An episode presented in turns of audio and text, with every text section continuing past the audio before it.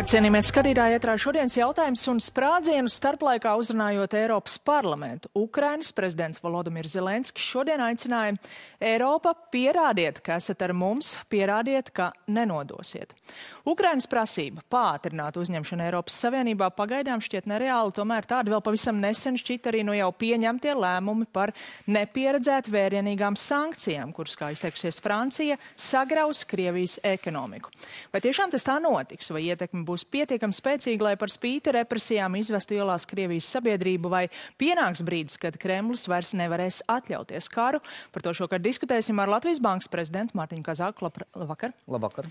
Un studijā arī ekonomists Latvijas Universitātes profesors Gundars Bērziņš. Labvakar! Labvakar. Un arī fiskālās disciplīnas padomas priekšsēdētāja Inšteinbuka. Labvakar! Labvakar. Uh, redzējām, es domāju, visi vakar šos kadrus no dažādām Krievijas uh, vietām, garas iedzīvotāja rindas pie bankomātiem. Ir jau kāds aplēses, cik uh, liels summas vakar ir aiz, aizplūdušas prom no banku sistēmas Krievijā? Ir tas zināms? Kazākungs. Pašreizajā brīdī konkrēti cipars, protams, nosaukt nav iespējams, jo arī Krievijas puse nedalās ar šādu informāciju. Bet tas sankcijas ir tiešām ļoti plašas, ļoti ātri ieviestas un ekonomikai Krievijā ļoti sāpīgas. Un, ja Krievija savu agresiju turpinās, tad viennozīmīgi, ko mēs zinām, tas sankcijas kļūs jo dienu, jo sāpīgākas, plašākas un tiešākas. Līdz ar to uh, mēs redzam, ka Krievijas ekonomika jau uh, no tā ļoti būtiski cieš. Jā, uh, sankcijas pret Krievijas centrālo banku nozīmē, ka rubli stabilizēt nav vairs iespējams. Rubļa vērtība samazinājusies par 30-40%. Mēs redzam, ka norēķini tiek ļoti būtiski ierobežoti. Ja? Uh, un tas sekas būs, protams, ļoti augsta inflācija, bezdarbs. Nu, ekonomiskā krīze Krievijā. Un tas ir tas mērķis Krievijai likt mainīt savu militāro nu, agresiju, ja, atteikties no tās, jo vienkārši tas izmaksas būs ļoti, ļoti augstas. Un šis nu diena nav sankciju gala saraksts. Tas sankcijas kļūs jo dienas, jo plašāk. Nu, mēs noteikti šīm sekām vēl iesim pa punktiem cauri. Minējāt, pieeja līdzekļiem būs ierobežota. Tas droši vien nozīmē to, ka tie, kam izdevās izņemt naudu vakar, it īpaši ārzemju valūtās, tad viņi droši vien netērēs to šobrīd, neiepludinās ekonomiku atpakaļ.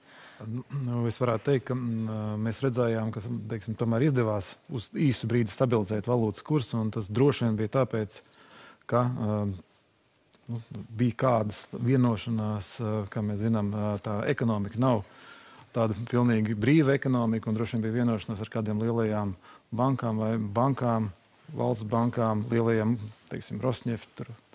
Um, Gazprom uzņēmumiem, kuri faktiski pirka, pirka, pirka pārdeva dolārus, pirka rubļus, tāpēc, ka tāda izskatījās, ka ir vienošanās. Jo pretējā gadījumā pie šīm rindām, ko mēs arī šeit redzam, tās cenas eh, tam rubļu kursam bija jābūt daudz zemākam, bet viņam kaut kādu brīdi izdevās to izdarīt. Cik ilgi viņiem tas izdosies izdarīt? Eh, Nu, te ir tas eh, nu, pamat jautājums. Tas, tas būs tik ilgi, kamēr būs eh, nu, teiksim, lielākais rubļa stabilitātes garants pēc būtības ir augstās naftas cenas. Nu, katrā ziņā neatkarīgi no šīs stabilizācijas, kā jūs sakāt, rublis šobrīd ir vēsturiski zemākajā punktā pret uh, dolāru. Tad varam uzskatīt, ka kara laikā tas uz augšu vairs nekāps, tikai ies uz leju. Tikai uz leju. Un tam ir izskaidrojumi. Pirmām kārtām eh, galvenais eh, valūtas stabilitātes garants tomēr ir centrāla bankas rezerves. Ah, Bet tas rezerves ir iesaldētas. Nu, protams, ka Krievijas rīcība ir kaut kāda daļa no tām rezervēm, ieskaitot zeltu, bet zeltu ej nu pamēģina tagad pārdot. Un, eh, teiksim, tā rezervju daļa, kas ir juāņos, nu arī eh, varbūt rindā nestāv, lai nopirktu tos juāņus. Un līdz ar to jā. Ķīnas valūta. Un līdz ar to, um, eh, protams, ka valdība meklē kaut kādu aizvietojumu tam rezervēm. Ko viņi izdomāja? Viņi izdomāja uh, konfiscēt praktiski no uzņēmumiem 80% no, tie, no ienākumiem, ne, kas viņam ir jākonvertē rubļos un uh, jā, nu, faktiski jādalās, jādalās uh, brīvprātīgi vai ne ar, ar, ar, ar valsti. Un vēl ir tas vēl nav izsmeltas. À, iedzīvotāji jau nevar pārvest savus uzkrājumus, nezinu, saviem bērniem, varbūt, kas mācās ārzemēs, vai, nezinu, vēl kādam. Ārzemju valūta šobrīd no Krievijas neiet ārā vispār. Nu, Krievija nelaiž, nelaiž. Jo, lai saglabātu savus rezervus, bet tā pašā laikā arī nu, saņemt viņi ar neko īsti nevar. Jā, līdz ar vienīgais tiešām tas būtiskais plūsmas apjoms, kur Krievija iegūst uh, ārvalstu valūtas rezerves, ir energoresursu pārdošana. Un šajā gadījumā sankcijām tiešām ir šis lokus vēl atstāts vaļā attiecībā uz gāzu un naftu. Bet, uh, ja šī kara darbība tiešām nu, kļūs ar vien brutālāku, Ja? Tad es domāju, mēs nu nevaram izslēgt arī situāciju, ka šādas transakcijas tiks ierobežotas.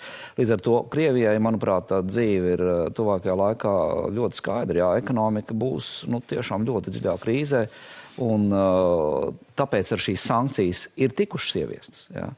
Uh, lai ekonomiku Krievijā nu, padarītu ļoti vāju un liktu šo karu beigt. Ja? Ejot varbūt cauri šīm sekām, banku bankrots ir braukt? Ļoti iespējams, jā, ļoti iespējams, protams, bet arī cilvēku bankrots. Mm. Jo iedomājieties, no jā, ne, ne tikai, ja, nu, ja banku bankrots, tad noguldījumi, jā, bet, eh, bet eh, iedomājieties, jā, algu viņi saņem rubļos, ar rubļa vērtība visu laiku kritās, jā, brīva lidojuma, kā saka.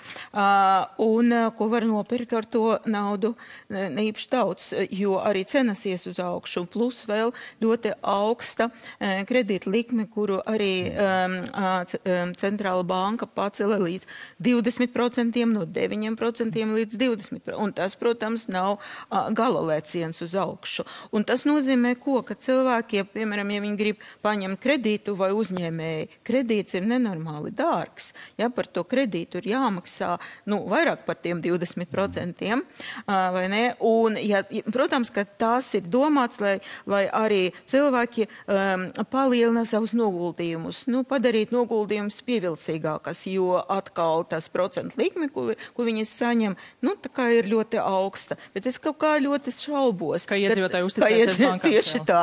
Ar savu naudu. Mm. Jūs jau minējāt, ko varēs nopirkt. Nu, tas ir uh, iedzīvotājiem ikdienā viena no tām pamata jautājumiem, uh, ko, kāda veida preces par kādu cenu es veikalā varu iegādāties, kā tas mainīsies šobrīd Krievijā, vai ir paredzama arī tukšplaukta? Nē, nu tas, ir, tas ir otrs. Viens ir inflācija, kas tika pieminēta, kas ir noteikti nu, būs kā sekas šim visam um, um, nu, teiksim, šai traģiskajai situācijai. Bet uh, es gribētu teikt, ka deficīts ir nākošais. Deficīts būs viennozīmīgi, jo teiksim, tās produkcijas ieviešanas problēmas ir vērojamas, loģistikas ķēžu problēmas ir arī skaidrs, ka būs. Ir vēl viena lieta, kas noteikti teiksim, notiks, ir valūtas dažādi melnā tirgus vai teiksim, kas mums bija agrāk padomu laikos, ko mēs droši vien daļēji atceramies, ka ir iespēja bija nopirkt teiksim, ne, neoficiālajā kursā, jo tas būs pieejams un tas nebūs pieejams. Tā kā mēs faktiski redzēsim Krievijā droši vien diezgan daudz to, kas bija teiksim, iepriekšējos periodos. Ir vēl viena lieta, ko mēs no, droši vien redzēsim, mēs mēģinājums ierobežot cenu veikalos un, piemēram, degvielas stācija, de, automašīnām, degvielai cenas ierobežojums, kas, protams, izraisīs papildus deficītu iespējas. Tā kā mēs tur redzēsim vairākas lietas, ko mēs ļoti sen pie sevīm pat neesam domājuši. Deficīts uz kaut ko konkrētu? Nu, piemēram, uz importa precēm zāles. Piemēram, zāles, ja iedomājaties, nu, Latvijā arī eksportē zāles uz Krieviju diezgan daudz, man liekas, 20% apmēram no zāļu eksporta iet uz Krieviju. Un tagad iedomājieties ar visām tām sankcijām, ar, ar ļoti sarežģītām operācijām, ar nesaprotamu veidu, kā norēķināties, jo kā piefiksēt to cenu, vai ne, kura visu, visu laiku mainās dēļ rubļa vērtība. Ar vārdu sakot, ir ļoti sarežģīti sarežģīti. Un tā zā, zāles kļūs pie viņam dārgākas un arī nepieejamākas. Tā kā, tā mhm. gan deficīts, gan arī cenas uz augšu. Jūs pieminējat melno tirgu. Mana prognoze, protams, es varu kļūdīties, bet mana prognoze, kā vienīgā iespēja viņam tagad ir um, ievies, kas saka, nekonvertējamo valūtu, nu, koka rubli. Atcerieties, kā padomu laikos bija koka rublis, kurš viņam bija kurs noteikts, par to kursu neko nevarēja nopirkt, ja? bet tādā gadījumā nu, tā kā ekonomika kļūst vēl izolētākā, vēl uz iekšu vērstā. Bet ir kaut kas stabils, uz kā vispār jā, balstīt. Kas, jā, tieši tā. Kazākums. Es domāju, ka šeit ir ļoti svarīgi uzsvērt sekojošu lietu. Um, Rietumu pasauli un īstenībā visa pasaule kopumā ir pēc šīs Krievijas agresijas Ukrainā ļoti skaidri sapratusi, ka tā nav Ukrainas problēma, ka tā nav Baltijas valstu problēma, ka tā nav Krievijas kaimiņu problēma, bet tā ir globāla problēma. Līdz ar to mēs redzam ļoti plašu globālu šo sankciju uh, ieviešanu. Ja, līdz ar to nu, tā izolācija Krievijas ekonomikai pieaug. Ja? Un tas pašreizējā brīdī, kamēr tas militārais konflikts turpinās, uh, nemainīsies. Vienīgais, ko var teikt, ka šīs sankcijas jo dienas kļūs jo agresīvāks, plašāks un Krievijas ekonomikai sāpīgāks. Un, uh, pa ļoti plašu lietu spektru, gan cenas, gan bezdarbs, gan uh, preču trūkums plauktos un tā tālāk. Protams, Krievijas ekonomika ir liela ekonomika. Tur rezerves ir izveidotas un dažādas manevru iespējas kaut kāds būs. Bet ņemot vērā, ka tā globālā sankciju uh, ieviešana ir bijusi tik plaša un strauja, ja, nu, Krievijai tas viennozīmīgi jau sāp un sāpēs. Par izolāciju mūsdienu cilvēkam absolūti ierast, tāpat kā aiziet uz veikalu, pasūtīt ārzemju preces internetā. Tas šobrīd tas jau, tas jau arī kļūst ar vien mazāk iespējams, jo, piemēram, Mastercard un Visa jau nu, nepieņem Krievijas maksājuma kartes. Līdz ar to uh, nu, nav iespējas. Jā. Nav iespējas. Cilvēki pat nevar norēķināties ar savu mobilo telefonu, lai nopirktu metro biļetes. Ja, tas, uh, un uh, nevar nopirkt vēl tur kaut ko, ja, norēķināties ierastā veidā. Līdz ar to tā, nu, faktiski tā būs ekonomikas atgriešanās pie pie pirms 90. gadu laikā. Ne, tas, ir, tas ir sāpīgi. Plus vēl neaizmirstiet, ka cilvēki tomēr pēdējā laikā arī pierada ceļot. Nu, viņi joprojām, Krievijas cilvēki var ceļot uz Turciju vai uz Eģipti bet tas ir dārgi. Tas viņam kļūst daudz dārgāk. Nu, par eh, citām vietām es jau nerunāju, tur vienkārši fiziski nevar nokļūt. Vai ne? Un, protams, jūs sakāt, dārgi, lai ceļotu, to vajag varēt atļauties bezdarba pieaugums, cik daudzi uzņēmumi varētu bankrotēt, cik liela šī varētu būt. Nu, problēma. tagad mēs nevaram to aprēķināt. Tas vienkārši vēl nav iespējams tikai sestā diena. Un es pilnīgi piekritu um, Kazākungam, ka mums, kā, kā Eiropas Savienība un sabiedrotie ASV un citi, tas sankcijas no visiem sabiedrotiem tika ieviestas tik strauji, strauji, tik zibenīgi, kā, nu, principā negaidīti vai ne? Un ļoti tāda sāpīga sankcijas. Un manā skatījumā tas kumulatīvais efekts, viņš jau neveidojas divu dienu laikā vai trešu dienu laikā. Viņš turpinās veidoties. Es domāju, ka pēc mēneša, nu, es ceru, ka karš vispār beigsies ātrāk. Bet, nu, nu principā, es saku, tas kumulatīvais efekts, mēs redzēsim, kumulatīvi mēs redzēsim višku vēlāk. Mm. Es gribēju teikt, ka nu, ir apmēram importa preces pārtikā ir apmēram 30% no visas pārtikas kopējā teiksim, sadzīves precēm apmēram 50% ir imports uh, pret eksportu. Tā kā mēs redzēsim deficītu faktiski šajās grupās, 50% no sadzīves tehnikas un, visām, visu veidu citas, un 30% no pārtikas. Pārtiku, uh, un, bet ir viena tāda interesanta nianses, ka Krievija diezgan daudz eksportē tieši arī tehnoloģiskus produktus, kuros ir nepieciešams dažādas tehnoloģiskas risinājumi. Un tā summa ir apmēram gandrīz pārpa 100 miljardi gadā ir tehnoloģiska produkcijas eksports. Ko es to gribu teikt? Es gribu teikt, ka um, mēs noteikti daļai no šiem uzņēmumiem redzēsim milzīgas problēmas. Tieši tajā tehnoloģiski augstu, augstu pienotās vērtības produkcijas sastāvā, kas Krievijā attīstījās pēdējos gados, ka viņiem būs milzīgas problēmas. Un tur ir, es domāju, ka tur būs bezdarbs. Varētu būt nu, diezgan lielam daļam cilvēku. Un bezdarbs būs tas, kas varētu ietekmēt šo procesu. Bet nobeigumā es tikai gribētu teikt, ka Mēs tagad runājam par ekonomiskām sankcijām, kad viņas iestāsies, bet tās cilvēciskās traģēdijas, kas tur šobrīd notiek, um, un cilvēki mirst, bērni ir traģiskā situācijā, dzīvo patvērsmēs. Es, es gribētu teikt, ka um, sankcijas ir vienkāršākais veids, ko pasaule var darīt šobrīd. Tas nav sarežģīti, tas ir vienkāršākais. Līdz ar to, līdz ar to mums ir jā, šis vienkāršākais veids, ir jā, jāizmanto maksimāli, cik nu mēs varam un cik ātri varam. Un tad ir jautājums, vai tas, ko jūs visi jau šovakar uzskaitījāt, vai jūs redzat, ka ar to varētu būt pietiekami, lai izvestu um, Krievijas iedzīvotājus ielās? Tas tiek pieminēts kā viens no galvenajiem veidiem, kā varbūt varētu apturēt uh, Putinu piespiest viņu pārtraukt šo es teiktu, kārtu. ka neuzreiz, jo šodien izlasīju pēdējo reitingu, ka 70% Krie, Krievijas iedzīvotāji atbalsta Putina politiku, 70 bija 60 dažu dienu atpakaļ. Ja? Tā kā faktiski atbalstītāju uh, pulks pieaug, nevis samazināt. Un tāpēc es saku, ne, pirmām kārtām, e, diemžēl, es esmu pārliecināta, ka sankcijas neapstādinās Putina režīmu. A, bet tā, kas saka, izpratne par to, kas notiek, nāks ar laiku.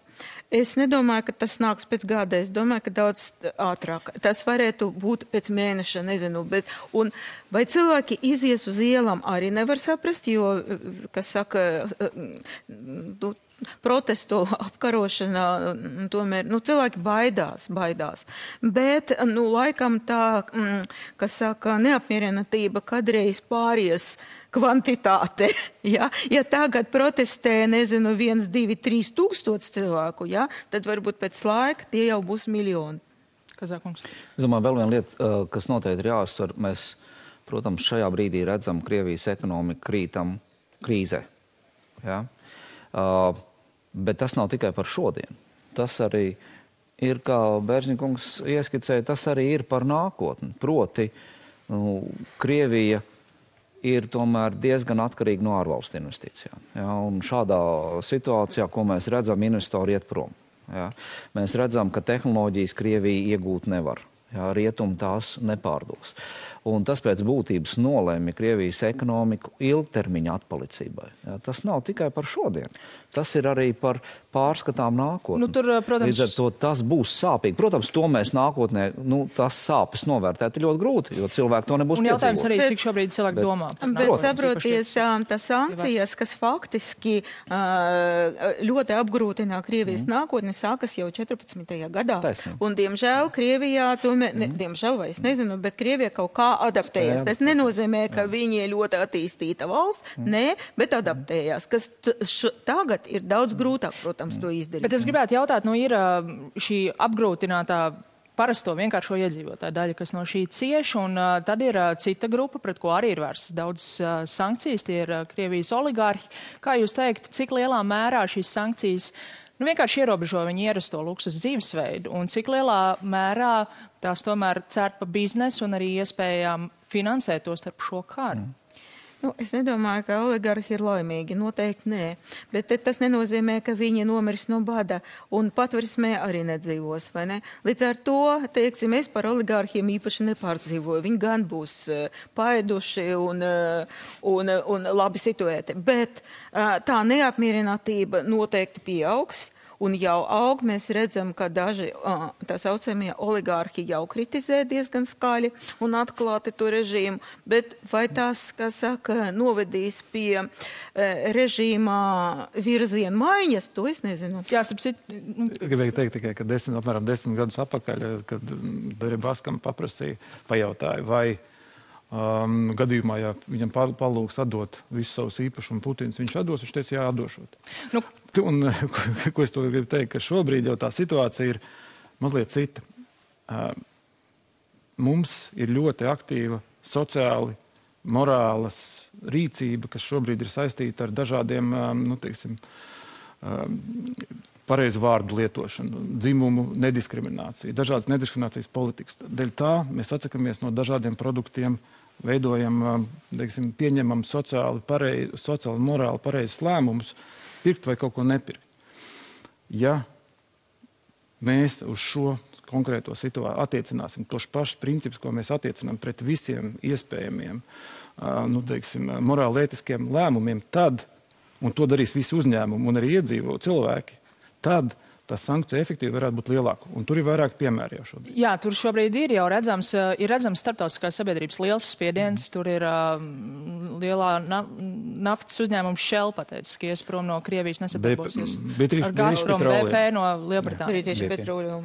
Un, uh, un ir vairāk, un ja šādi turpināsies, tad tas varētu būt daudz lielāks efekts nekā tikai formālās sankcijas. Ja es tieši gribēju jautāt, cik lielu vai tā varētu būt negaidīta, varbūt tāda reakcija Krievijai, Krievijas ekonomikai, tās veidotājiem, un vai cik liela ir tā ietekme, ja mēs salīdzinām ar sankcijām?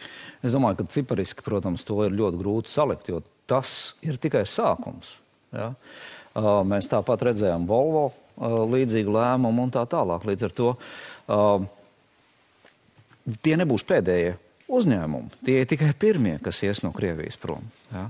Tas ir viens. Nākošā lieta arī tie Krievijas uzņēmumi vai Krievijas nu, to pašu teiksim, uh, oligarhu īpašumā esošu uzņēmumu, kas atrodas uh, Eiropas piemēram, teritorijā. Tur taču notiks tieši tas pats. Jā, tiks ierobežot to darbību, jā, un attiecībā uz finanšu iestādēm, protams, nu, finanšu, finanšu iestādes vienkārši tiks slēgtas. Turpretī par oligarhiem Krievijas miljardieri Alfa banka īpašnieks Mihails Friedmans, eh, arī vadītājs Latvijā šobrīd jau slavenais Piotrs Savens, par kur šobrīd tiek diskutēts, kā viņam atņemt eh, visai apšaubāmā veidā iedoto pilsonību, par ko pirms kādu laiku ziņoja de facto kolēģi. Viņi ir uh, publiski paziņojuši, ka sankcijas pret viņiem ir nepamatotas, ka tas pamatojums ir nepatiesas un viņi tās apstrīdēs, pie kā abi kungi varētu varētu vērsties ar pretenzijām? Nu, es domāju, ka uz, nezinu, kas izvirzīja sankcijas, ja tas ir ASV, tad viņam ir jāgriežās attiecīgajā tiesā. Ja Eiropas Savienība, tad e, e, Eiropas tiesā, nu, kur tad viņi vēl var vēsties. Bet kam ir izskatījis, tas ir ilgstošs process, bet nu, process notiks. Jā, nu, labi, iespējams, ka tiešām nepamatoti to mēs redzēsim, būs tiesas lēmums. Mm, Starp citu, Kazākungs pavisam nesen arī TV3 eh, nekā personīgi kolēģi ziņoja par jūsu tikšanos ar Piotru Avenu. Netika toreiz atklāts, par ko bijusi šī saruna, varbūt tagad varat atklāt. Uh, nē, viss arī tika izstāstīts. Uh, es gribētu uzsvērt divas lietas. Pirmais ir. Tas man ir darba pienākums tikties ar finanšu tirgus pārstāvjiem. Līdz ar to man vienkārši jādara savs darbs, un tur tie uh, cilvēkiem, ko jātiekās, reizēm ir tādi, ko ļoti gribās tikties, reizēm ko nē. Ja? Uh, otra lieta. Uh, šī tikšanās, ņemot vērā iespējamos riskus, jā, tika saskaņota ar Latvijas drošības dienestiem. Jā, tur šīs bāžas tika noņemtas. Līdz ar to tas tika saskaņots ar savu un visu kārtībā. Protams, ņemot vērā, ko mēs zinām šodien, tā tikšanās nekad nebūtu notikusi. Bet tur jā. izrunātais vēl ir aktuāls? Nē. Un tajā brīdī arī īsti nu, nebija aktuāls, jo par ko Avena kungs atnāca padalīties un, un pajautāt viedokli, ir proti par uh, iespējamu teiksim, ienākšanu Latvijas finanšu sektorā. Ja? Un ar tajā banku. reizē es neteiktu ar banku, ja, es teiktu ar finanšu pakalpojumiem, ja, bet detaļās, protams, neiešu. To jūs jautājat Davenkungam, lai viņš par saviem iespējamiem plāniem stāst. Bet atbilde no mūsu puses bija absolūti vienkārša. Latvija jau tā ir dažādi ģeopolitiskie riski, ja, un ģeopolitisks risks finanšu sektorā mums nu dienu nebaigs. Noslēdzot šo sarunu par oligarhiem, Berzinkungs, jūs redzat, kā oligarhi varētu apturēt Putinu, ka viņi, Šentbuks kundze saka, ka nu, viņai nav žēl par viņu iespējamu potenciālo dzīvesveidu, bet viņiem pašiem varētu būt, ka būs žēl vai viņu spiediens varētu būt izšķirīgs. Man liekas, ka kopējā, kopējā situācija Krievijā nav tāda, lai kāds kāda no konkrētām struktūrām šobrīd, kas saistīta tieši ar finanšu, finanšu vai ekonomiskām struktūrām, būtu kapacitāti jebkādā veidā organizēt, piemēram, masu nekārtības vai, vai kustības. Viņas arī vienmēr jāfinansē. Ir. Bet privāti pie Putina ar to savu ietekmi, kas parastiem iedzīvotājiem nav. Nu, skatoties to, kādā attālumā tiek sēž cilvēki pie liela galda, tad es teiktu, ka oligarhu sadaļa droši vien būtu vēl tālāk tajā galda galā. Tā kā, tā kā es teiktu, ka mans, mans vērtējums ir, ka šobrīd uz to būtu naivi cerēt. Uh, turpinot, uh, Francija paziņojusi, ka šīs sankcijas iznīcinās uh, Krievijas ekonomiku, un tomēr ir apskatnieki, kas saka, kamēr būs šī kazākums jūs jau minētā enerģētikas eksports, kas ir ļoti liela daļa Krievijas eksporta daļas, tikmēr Krievijas ekonomika turēsies. Ja tas tā arī paliek, ja Eiropa un Rietumu pasauli neiet tālāk, tad var teikt, ka Krievijai pietiks ar šo energoresursu eksportu, lai noturētos šajā nu, citādā izolācijas laikā. Nu, ziniet, viss ir atkarīgs no tā, ko mēs saprotam ar ekonomikas krahu. Mm. Ja mēs saprotam, ka viss tagad ekonomika pārstāja funkcionēt un e, visi padodās rietumiem pasakiet, pabarojiet mums, tā nenotiks. Kaut kādā veidā turēsies. Jo paskatieties, Ziemeļkoreja vai Irāna. Ja, Irāna bija arī ļoti stingra sankcijas, bet nu, kā dzīvo. Līdz ar to vienkārši tas ir jāskatās, um, kā tā krīze nozīmē. Uh, perspektīvu trūkums, tā kā nav perspektīvu, nav tehniskā progresa. Mēs runājam par to, ka nebūs uh, tehnoloģijas uh, importa. Jā. Paskatīsimies uz Krievijas slēpnumu Roskosmas. Roskosmas, es šodien izlasīju, var noturēties līdz 24. gadam. Tā kā nebūs slepnuma. Uh, to var saprast ar krīzi. Un, protams, kā cilvēku labklājība ies uz leju strauji. Nu, Nu, bet ar naftu un gāzi pietiks, lai finansētu karu? Um, es domāju, šeit ir viena lieta noteikti, um, kas ir jāuzsver. Proti, tādas sankcijas, kas būtu sāpīgas tikai Krievijai un nebūtu sāpīgas mums pašiem, nu, neeksistē. Ja? Uh, līdz ar to mums ir pašiem jāsaprot, ka sankcijas ir tiešām nepieciešamas. Uh, brīvība un neatkarība ir jāaizstāv. Ja? Tas ir neapšaubām. Nekas no zilgājas nerodas, un tas, ko Ukraiņi tagad dara, aizstāvot savu brīvību, viņi, protams, aizstāv arī mūsu. Līdz ar to mūsu pienākums ir atbalstīt Ukraiņus. Taču tajā pašā laikā mums nevajag domāt, ka Ukraiņi izdarīs visu darbu mūsu vietā. Nu, dien nē. Uh, ko tas nozīmē? Tas nozīmē, ka mums ir jāmazina atkarība no Krievijas jo tad mums šīs sankcijas pret Krieviju turēt ir lētāk. Tas nozīmē, piemēram, vienā jomā ne tikai Latvijai, bet visai Eiropas ekonomikai ir jāmazina savu atkarību no Krievijas energoresursiem. Ja? Tas prasa vairāk investīciju, un fiskālās disciplīnas padomu šodienas paziņojums, manuprāt, ļoti adekvāts. Ja? Jā, paziņojums bija, ka visām invest... valsts iestādēm solidāri vajadzētu arī samazināt budžetu, lai varētu arī nu, šajā virzienā ir... virzīties. Et Jā, ne, nelā, vienkārši jā, gudri tērējam naudu. Jā. Saprotam, ka investēt mums enerģētikas neatkarībā vajadzēs, un tur tā nauda būs jāatrod. Ja tas būs uz mazliet lielāku parāda apjomu īstermiņā, to mēs varam darīt. Bet atgriežoties pie Krievijas tas energoresursu atkarības stāsta, nu, es domāju, ka ja šis karš tiešām nenomierināsies, tad nekur nav izslēgts, ka Eiropa nesāks ierobežot arī energoresursu tirdzniecību ar Krieviju. Tādā veidā, jā, Eiropai palielinot tās izmaksas, ja, bet tā pašā laikā arī apturot nu, to Krievijas spēju karu finansēt. Bet Eiropa var to atļauties? Vācija, piemēram, lielā var atļauties nepirkt gāzi? Es domāju, ka atļauties var visu. Ja ir vēlme, protams, saprotot, kā iedzīvotāji par to maksās ar savu labklājību nedaudz vai daudz, bet nu, to var atļauties. Es tikai gribu kaut ko citu pateikt par to, ka Krievija ir ļoti atkarīga no, energi, no, no e, energoresursiem Krievijā. Par to mēs zinājām ļoti, ļoti sen. Un visu laiku Eiropai tas, tas bija pateikts. Es atceros tad, kad es strādāju Eiropas komisijā, par to bija nepārtrauktas runas. Mm. Kas noticis? Noticis tā, ka atkarība tikai pieauga. Pēdējos desmit gados atkarība pieauga, nevis samazinājās. Un praktiski Eiropa tagad maksās, nu, mēs visi par tam pieļautām kļūdām, jo to vajadzēja jau sen jau darīt. Mazināt atkarību. Es, es gribēju piebilst, ka nu, faktiski visus šos gadus Krievijai um, ir pozitīva importa-eksporta bilants. Viņi eksportē vairāk nekā importē preces. Tas nozīmē, ka viņa valūtas rezerves nepārtraukti ir. Līdz ar to uh, faktiski neatrisinot, neatrisinot um, energoresursu problēmu, um, teiksim, Krievijas rublis vai teiksim, valūtas pienāk, ienākumi var turpināties diezgan ilgu laiku. Un savukārt, par, runājot par, par konkrēto politiku, jāatcerās, ka tas ideja par to, ka Vācijā ir jātaisa ciet um, kodola enerģija, bija tā bija Šrēdera ideja apmēram 20 gadus atpakaļ. Mm. Mēs zinām, kur viņš tagad strādā.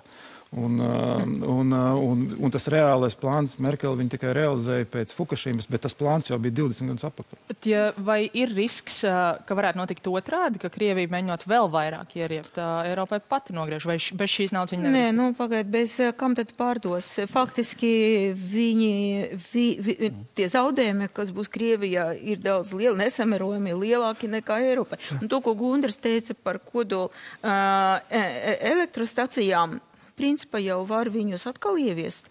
Nu, e, Tagad mums ir force majeure situācija, krīzes situācija. Mm. Nu, varbūt mēs tagad par zaļo ekonomiku varam domāt savādāk. Kazakums. Jā, um, šīs sankcijas nav uz vienu mēnesi. Jā. Vienu mēnešu laikā nu, tas sankcijas neatcels. Mm. Jā. Tas sankcijas, daudz no tām ir uz ļoti ilgu laiku. Ja?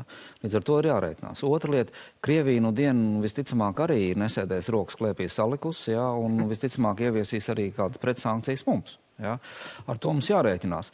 Vēl viena lieta Eh, viennozīmīgi, kas mums ir jāsaprot, jā, paldies Dievam, eh, tas karš pašreizajā brīdī ir Ukrainā tikai, un tas nav globāls karš, ja? bet tajā pašā laikā kiberuzbrukumi arī ir daļa no kara, un mums ar to ir jārēķinās. Mums ir jābūt noturīgiem pret šādiem riskiem. Līdz ar to visi drošības protokoli ir jāatjauno, kas Latvijā, protams, tiek jau darīts. Starp citu, viena nianse, šodien jau par dienu ziņa aģentūra Reuters atsaucoties uz saviem avotiem eh, prognozēja, ka šīs nedēļas laikā varētu bankrotēt Nord Stream 2. Šis operators tagad kolēģi saka, austiņā nepārbaudīta informācija vēl, bet ir ziņa, ka tas tā varētu būt noticis. Nord Stream 2 stāsts ir pilnībā izstāstīts. Nu, šobrīd jā, bet ja kardināli mainīsies situācija, pie šī stāsta varētu atgriezties. Mm -hmm. Bet tas ir tas nenotiks ātri. Jā, es tikai gribēju teikt, ka faktiski šī maksimāla sārdi, sā, sācinā, krīzes sācināšanās, ko mēs šobrīd redzam pēc būtības, ir um, vēl viena iespēja paaugstināt uh, energoresursu cenas. Jo uh, tas, es domāju, ir viens no tādiem iespējamiem mērķiem, jo uh, ir pilnīgi skaidrs, ka atjaunojama enerģija pēc 15, 20 gadiem būs uh, ievērojami vairāk kā ir šobrīd. Tas nozīmē, ka šos energoresursus par tādu cenu nekad nevarēs pārdot. Rezultātā krīžu radīšana ir viens no veidiem, kā potenciāli realizēt savus um, energoresursus par maksimāli lielu cenu. Tā kā es, neno, es, ne, es nezinu, bet es neizslēdzu, ka tas varētu būt viens no motīviem. Kazākungs, arī jums par šo Nord Stream 2 uh, potenciālo bankrotu jūs arī pieļaujat, ka nav pavisam izstāstīts stāsts kādreiz nākotnē? Es nespekulētu par tādām lietām. Nu, protams, infrastruktūra ir uztaisīta abas galvas aizzīmogos, un ja ekonomiskā un politiskā, galvenais politiskā situācija mainīsies, un šī sadarbība varēs tikt atjaunot, tad vienkārši zem cita īpašnieka tas arī visticamāk notiks notiks. Ja?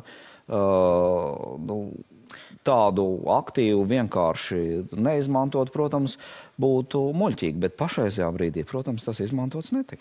Ja skatāmies uz tā, to, kā Krievija šajā laikā varētu ekonomiski atbalstīt uh, citas valstis, ne rietumi un tās, kas ir paziņojuši par pievienošanos sankcijām, Pakistāna, piemēram, šodien paziņojas, ka pirks divus uh, miljonus tonu Krievijas kviešu, Ķīna cik šie faktori var izrādīties eh, nu, būtiski tādā ziņā, ka Krievijai palīdz noturēties? Nu, nezinu par Pakistānu, kaut ko nopirks noteikti, bet kas attiecās uz Ķīnu, es būtu ļoti piesardzīga savos vērtējumos, jo Ķīna spēlē savu spēli. Eh, Ķīna, es domāju, ir ieinteresēta atjaunot, vai nevis atjaunot, bet uzlabot uh, ekonomiskās attiecības gan ar Eiropas Savienību, jo uz galda jau ir investīcijas līgums divpusējs, no kurš nebija parakstīts pagaidām, jā.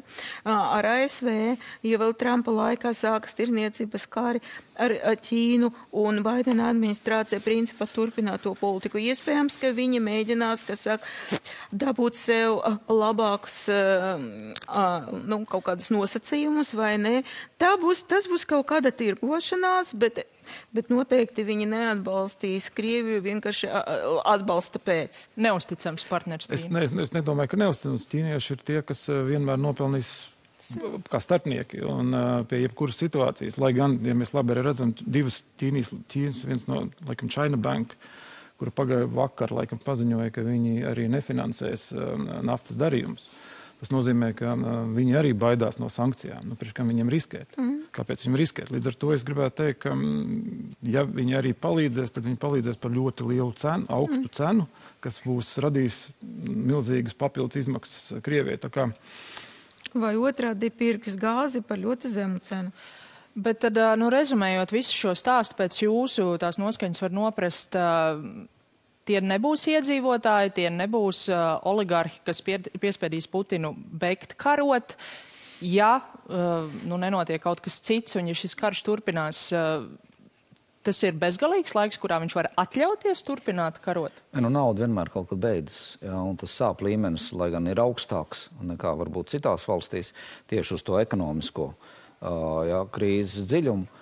Uh, Vienalga, nu, kaut kādā brīdī tas izmaksu līmenis visticamāk kļūst nepanesams smags. Un tāds ir, ir mērķis. Mēs paši, tas ir ļoti atkarīgs no tā, ko Krievija darīs Ukrainā. Uh, jo, nu, kā mēs jau iepriekš runājām, jo uh, tas karš kļūs brutālāks, jo brutālāks kļūs sankcijas.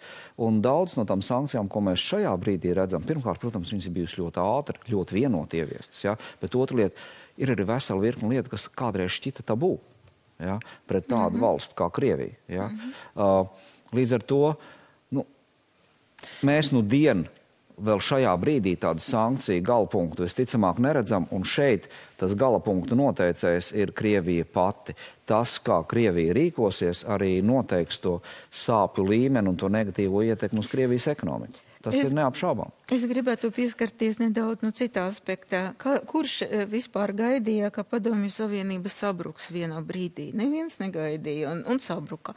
Līdz ar to tagad pareģot, kaut kād notiks tās kumulatīvais mm. efekts un sprādziens, mēs nevaram, bet tas viss, kas, saka, viss, kas ir darīts, tas nu, pātrināt to kulmināciju. Nu, katrā ziņā visu šo laiku ir jānoturās arī Ukrainai, un Ukraina ir tā, kuras teritorijā tas viss notiek, kuras infrastruktūra tiek izmantota un iznīcināta, un arī Ukrainai ir jāmaksā par šo karu. Protams, Ukrainai tieši otrādi pienāk palīdzība, vai tā ir pietiekama tieši ekonomiski, lai Ukraina spētu atļauties dzīvot šādā stāvoklī, kāds tas ir šobrīd? Ukraina šodien paziņoja, ka viņi mēģina aizņemties no darbinieki, no saviem iedzīvotājiem, lai viņi samaksātu nodokļus iepriekš, jo viņiem trūks naudas. Un es domāju, ka, kā jau teicu, sankcijas un ekonomiskā palīdzība ir visvienkāršākais, ko visa pasaule varētu darīt šo teiksim, traģisko notikumu novēršanā.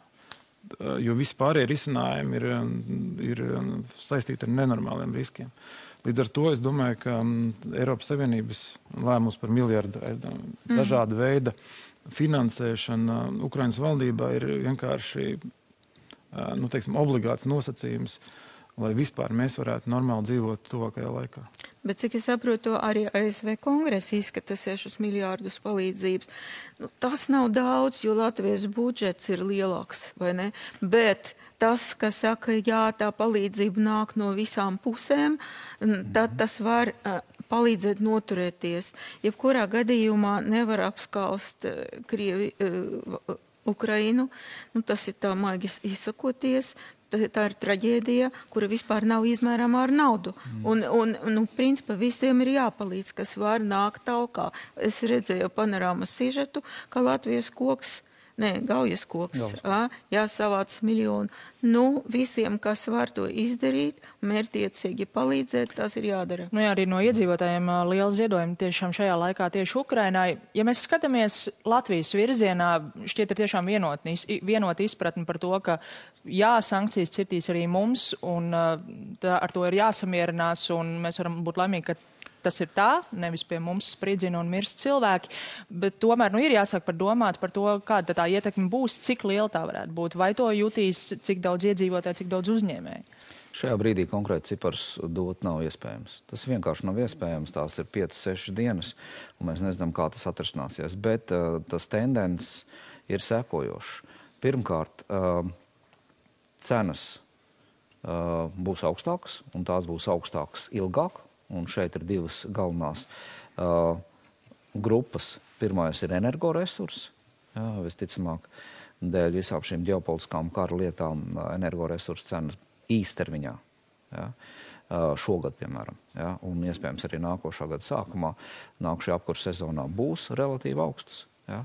Augstākas nekā mēs redzējām jau šajā gada mijā, kas es, bija. Par to es negribētu spekulēt, jo tur bija arī dažādi ļoti citi vienreizēji e, faktori, piemēram, uh, lietus trūkums Laikats. Skandināvijā un, un vēja trūkums Eiropā. Līdz ar to atjaunojumie resursi bija mazāk pieejami. Dievs zina, kā būs nākošā ziema. Bet no zemākas nebūs. Nu, arī kas mums, svārstīsies. Jā, šajā brīdī konkrēti pateikt, kas tur ir, mēs nezinām. Bet visticamāk, tur būtiski krituma nebūs. Jā, tāda dziļa krituma uz kaut kādu 21. Uh, gada sākuma līmeni nu, nu, gaidīt šajā brīdī ir visticamāk naivi. Jā, tā kā energoresursu cenas saglabāsies augsts, kas nozīmē, ka mums jādara viss, lai mēs mazinātu to savu energo ietilpību. Jā. Siltinam, Ja? Ieviešam vēja parkus, darām visu pārējo, kas mazina mūsu atkarību. Ja? Nākošā lieta, protams, ko mēs diemžēl visticamāk redzēsim, ir augstākas pārtikas cenas.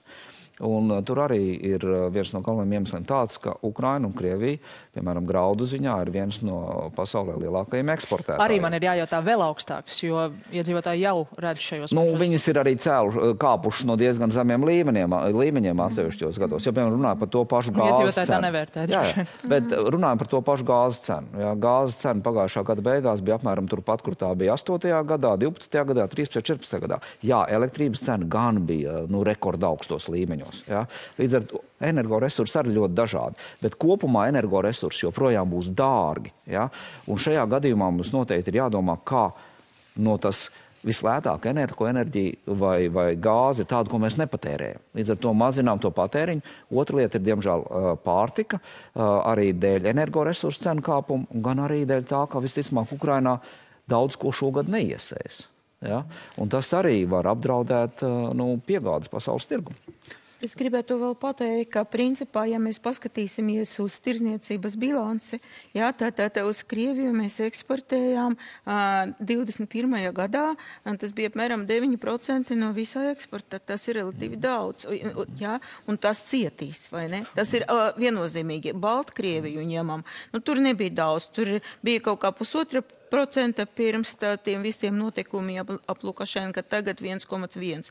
Ar Ukrainu mums nav liela tirsniecība, kaut kur arī starp 1,5%. Bet tas kumulatīvi tas jau ir vairāk par 10% no tirsniecības bilances. Ja? Un attiecīgas nozares cietīs. Tas ir viens. Un otrais, ko es gribētu pateikt, turisma sektors. Iedomājieties, ja cik Latvijā principā bija turistu no Krievijas nu, turismu ah, tagad sektors, nebūs. Bet, a, cietas, bet attiecīgi tas ir viesnīcas, tie ir tie paši veikali, un ļoti daudzi praktiski barojās no, no, no tiem turistiem. Viens ir turisms, nebūs. vēl cits uzņēmējdarbības nozars. Mēs šajā gadījumā ļoti precīzi redzam, ka uh, brīvība un vērtība ir cena. Kāda tā ir Latvijai? Jā, mm. Latvijai ir um, tiešām, mēs importējam ļoti daudz um, nu, teiksim, energoresursu, tas ir skaidrs, bet mēs importējam arī ļoti daudz metālus, mm. uz kur strādā mūsu metālu uh, rūpniecība, kas Latvijā ir salīdzinoši liela un spēcīga, teiksim, mehānismu ražošana. Tā noteikti cietīs no tā rezultātā būvmateriāla ražošanas, būvniecības mm. nozari. Ir vēl tāda interesanta lieta, ka mēs no Krievijas ļoti daudz importējam tieši minerālu mēslojumu, mm. kas ir lauksaimniekam nepieciešams. Un faktiski um, es ceru, ka mūsu lauksaimnieki ir iepirkuši uh, tieši minerālu mēslojumu šobrīd, jo iespējas pārdot par ļoti labu cenu lauksaimniecības produkcija Latvijas, piemēram, graudauds, viņiem būs ļoti labas. Tā kā, ja minerālu mēslojums būs pietiekoši, tad um, Latvija, tas būs tā kā Latvijas iegūms šobrīd. Jā, nu to arī uh, Vācija ziņo, ka viņiem, piemēram, ar mašīnu būs uzņēmumiem varētu mm. būt problēmas tieši izēvielu, ko mm. viņi ir importējuši no Krievijas uh, dēļ. Varat nosaukt arī mums kaut kādus līdzīgus piemērus? Vai? Es domāju, uzņēmums no uzņēmuma atšķirās, bet ko mēs redzam tiešām, uh, ko Steinbuks kundze minēja, tie kopēji cipari. Uh, nav mazi, bet arī nav dramatiski lieli. Ja? Dramatiski liela nav, bet tā problēma ir tāda, ka šiem uzņēmumiem ir diezgan liela teikt, koncentrācija. Proti, tie, kas ar Krieviju tirgojas, tie tirgojas ļoti lielos apjām, ap, apmēros. Ja? Tas nozīmē, ka atsevišķiem uzņēmumiem ja, tas būs krietni vairāk nekā, tur, piemēram, 90%. Ja? Viņiem būs tur puse un vēl viss kas. Ja? Līdz ar to Uh, tas sitiens būs bankrotu? atsevišķās jomās iespējams, protams. Ja? Uh, tas sitiens pa konkrētiem uzņēmumiem būs neproporcionāli lielāks nekā pa ekonomiku kopumā. Līdz ar to, to mums jārēķinās.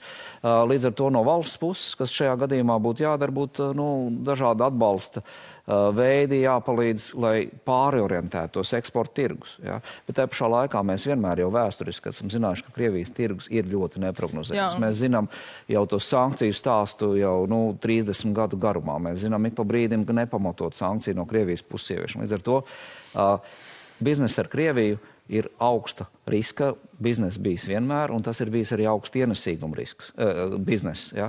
Līdz ar to nu, tie riski ir tādi, kādi ir. Šajā gadījumā nu, būtu jāapstāsta, kuriem uzņēmumiem tiešām var palīdzēt atrast citus noiet tirgus. Ja? Bet uh, bezsāpīgi, protams, šādi triecieni nevar būt. Es gribēju papildināt, ka uh, mums ir. Pandēmijas faktiski ir ļoti cietušas piegādes ķēdes dažādas mm. nu, starptautiskās piegādes ķēdes, mm. kas ir izraisījušas praktiski inflāciju, jo defi, dažādas izējuma materiālu deficīts. Tas šī konkrētais gadījums šo procesu, kurš jau bija sācis normalizēties, faktiski ievērojami vēl pasliktinās. Rezultātā nu, Kazākums neļaus samalot, piegādes ķēdes bija viens no galvenajiem iemesliem inflācijai. Bet Jā. tagad Mums ir teiksim, tieši izējuma materiāla jomā šīs piegādes ķēžu problēma droši vien turpināsies daudzos uh, sektoros, kas izdarīs vēl lielāku spiedienu uz inflāciju. Un tas, es domāju, tas, kā Latvijas iedzīvotāji izjutīs, cīņa ar inflāciju būs daudz grūtāka nekā pirms tam. Jā. Viena lieta, ko es noteikti gribu arī piebilst, ir tas, ka uh, ar iepriekšējām krīzēm arī salīdzināt pašreizējo situāciju ir diezgan pagrūti. Gan tās nenoteiktības dēļ, gan arī tās potenciālās eskalācijas dēļ. Tie visi ir mīnus, bet ir arī plusi. Ja. Skatāmies uz Latvijas dalību Eirozonā. Ja 2008. gadā mums bija situācija, kad Latvija vienkārši nevarēja aizņemties, lai ekonomikai palīdzētu. Mm, mm, Paskatāmies uz 20. un 21. gadu esot Eirozonā, Latvija ir spējusi aizņemties, aizņemties ļoti lēti un ekonomiku balstīt. Līdz ar to nu, šeit nevajag skatīties, ka visur ir tikai mīnus. No nu, aizņēmušies gan esam ir... daudz, un tagad jau atkal Steinbuks uh, kundze runāja par to, ka vajadzētu beigt. Aizņemties pārpa, nu, teiksim, galvu nevajag, jābūt piesardzīgiem. Bet tas mums dod iespēju. Jā, div, pirms iestāšanās Eirozonā mums šādas iespējas vienkārši nebija. Tagad vienkārši ar prātu šī iespēja ir jāizmanto. Jūs minējāt augsta riska biznesa tirgošanās ar Krieviju. Protams, pēc Krimas aneksijas daudz uzņēmumu pārorientējās un meklēja citas plūsmas. Un tomēr bija, kas nē, kā jūs kopumā teikt, vai pietiekami atbildīgi, bez tādas azarta pieskaņas piegāja uzņēmēju šim jautājumam? Un izvēlējās mazākus ienākumus, bet stabilākus nākotnē? Mm, domāju, ka ne visi. Es domāju, ka tomēr tas ienesīgums, tas ir tomēr tāds bonus, no kura ļoti grūti atteikties brīvprātīgi. Tā kā, nu, jau, jau tas skaitlis 1,9% tas nav maz. Tas nav maz, jo bija periodi, kad uh, uh, eksports uz Krieviju bija zemāks. Bija 6%, 7%, jā, 21. gada 9%. Ja, tā, tas ir uh, pietiekoši liels skaitlis. Tas nozīmē, ka tomēr uzticība, ka tas biznesa aizies un nebūs nekādu īpašu risku, tā pārliecība bija relatīvi liela. Nu, lūk, tagad, tagad ne. Es tikai gribētu teikt, ka teiksim, pārcelt, pārcelt teiksim, diversificēt šos tirgus, tas ir katrs uzņēmums faktiski pienākums, un es domāju, ka viņi to lielā mērā ir darījuši. Es domāju, kas ir noticis, un cik es arī zinu, tad uzņēmumi, ko viņi ir izdarījuši, viņi ir atstājuši, palielinot savu kopēju apgrozījumu, viņi ir atstājuši šo, šo daļu par Krieviju, Bet tā ir, um, jā, tā ir da, tikai daļa šobrīd. Ja tā agrāk tā bija teiksim, viena uzņēmuma 90% biznesa, tad tagad tas ir droši vien salīdzināms mazāk. Bet tas, tas nenozīmē, ka, nenozīmē, ka nav bijis vispār. Līdz ar to um, lielai daļai uzņēmumu tā būs problēma, bet ne, viņi nebūs, nebūs tādi, ka viņiem vispār jāapstājās.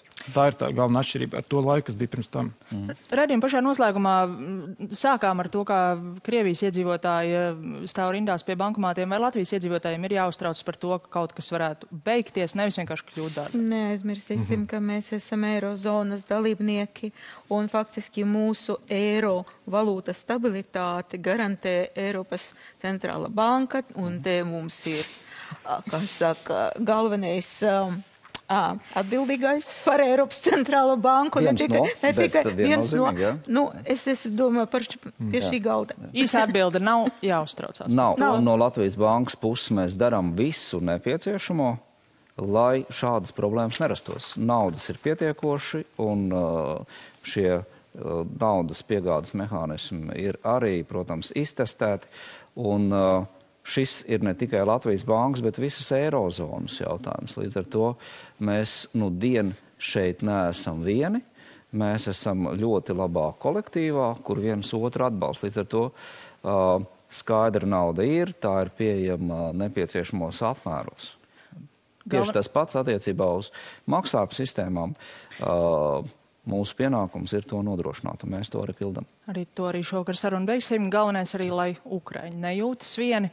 Paldies par sarunu, paldies arī jums, skatītāji, par uzmanību un tiksimies rīt.